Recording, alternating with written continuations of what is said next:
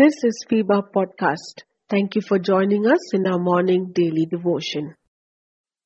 How often do you see a person in authority literally making a public display of his helplessness? Our story today is recorded in Matthew chapter 9 verse 18 through 26, Mark chapter 5 verse 21 through 43 and Luke chapter 8 verse 40 through verse 56. The Bible tells us about the daughter of Jairus, a synagogue leader who was at the point of death, which made Jairus humble himself by placing his request by going at the Lord's feet. The leader of the synagogue was the man chosen to care for the physical arrangements of the synagogue services. And most synagogue leaders were against Jesus at that time. Jesus disregarded their strict Sabbath practices. But there were few religious leaders like Joseph of Arimathea, Nicodemus, and Jairus, who followed his teachings. Now, Jairus had a significant place in the community. As the ruler of the synagogue, he would have been well learned, a holy man who believed in God. But one day, when Jesus was walking through the crowd, this Jairus comes up to Jesus and fell at his feet and pleaded earnestly, My little daughter is dying. Please Come and put your hands on her so that she will be healed and live. Now, we definitely are sure that Jairus would have tried everything in his capacity to save his daughter before he came to Jesus. But when he came to Jesus, he came hopeless, helpless, and in despair. He just came to Jesus and knelt in humility, expecting a miracle from the Lord. He lay aside all his self esteem, dignity, and threw himself before the feet of the Lord, expecting a miracle. When we nurture self esteem and pride in our life, this will cause our hearts to be hardened towards God. A great Bible theologian once said, and I quote, As long as you are proud, you cannot know God. Allow God to work in your life by setting aside the things that take us away from Him your pride, your dignity, your self esteem. A great Bible theologian once stated Pride is your greatest enemy, but humility is your greatest friend. In the previous chapter in Matthew, we are told that Jesus just delivered the demon possessed men. And after crossing the lake, there was yet another huge crowd waiting to meet Jesus. The Lord could have sent Jairus away. But what we can understand in this passage is that none of our requests are insignificant before the Lord.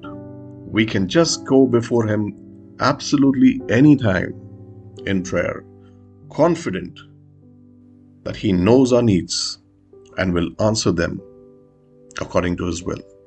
Moving on, we are told that while on the way, some people came from the house of Jairus, the synagogue leader, and said, Your daughter is dead. Why bother the teacher anymore? This makes me think how Jairus would have reacted to that. Helpless and hopeless, he came to the Savior, expecting a miracle. Moving on to verse 36, overhearing what they said, Jesus told them, Don't be afraid, just believe. There are times when we feel lonely. You feel your prayers are not being heard, your prayers are not being answered. These are tough moments. It could get frustrating, but the Lord wants you to know that don't be afraid, just believe. Our God is present in every situation. Our God is faithful. He is compassionate. He hears your cries and He loves you unconditionally. Simply believe if Jesus has given you the promise, it will happen. Moving on, when Jesus arrives at the house of Jairus, the people are gathered in mourning and were preparing for the child's funeral. There were musicians and mourners and the crowd laughed when Jesus claimed that the child was only sleeping and was not dead. Jesus then held the little child by the hand and says, Talitha kumi, which means, Little girl, get up. And immediately life was restored into her, and she got up and began to walk. Through the life of this little girl, the Lord will be glorified. What we understand in this passage is that Jesus is the author of life. He holds the power over life and death. Those who believe in Jesus belong to Jesus. And the Bible tells us that neither death nor life, neither angels nor demons, neither our fears for today nor worries about tomorrow, nor even the powers of hell can separate us from God's love. Let me close with these three lessons for today. 1. Seek the Lord in humility and faith. 2. The Lord is never too late nor too early. His timings are perfect. And 3. Not even death can keep us apart from the love of God. Dear listener, we are here to stand with you in your time of need. We want to pray with you and for your prayer request. Do you need someone to talk to? We are here for you.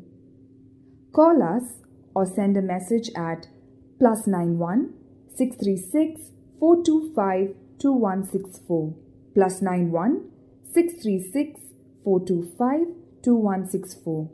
God bless you. Música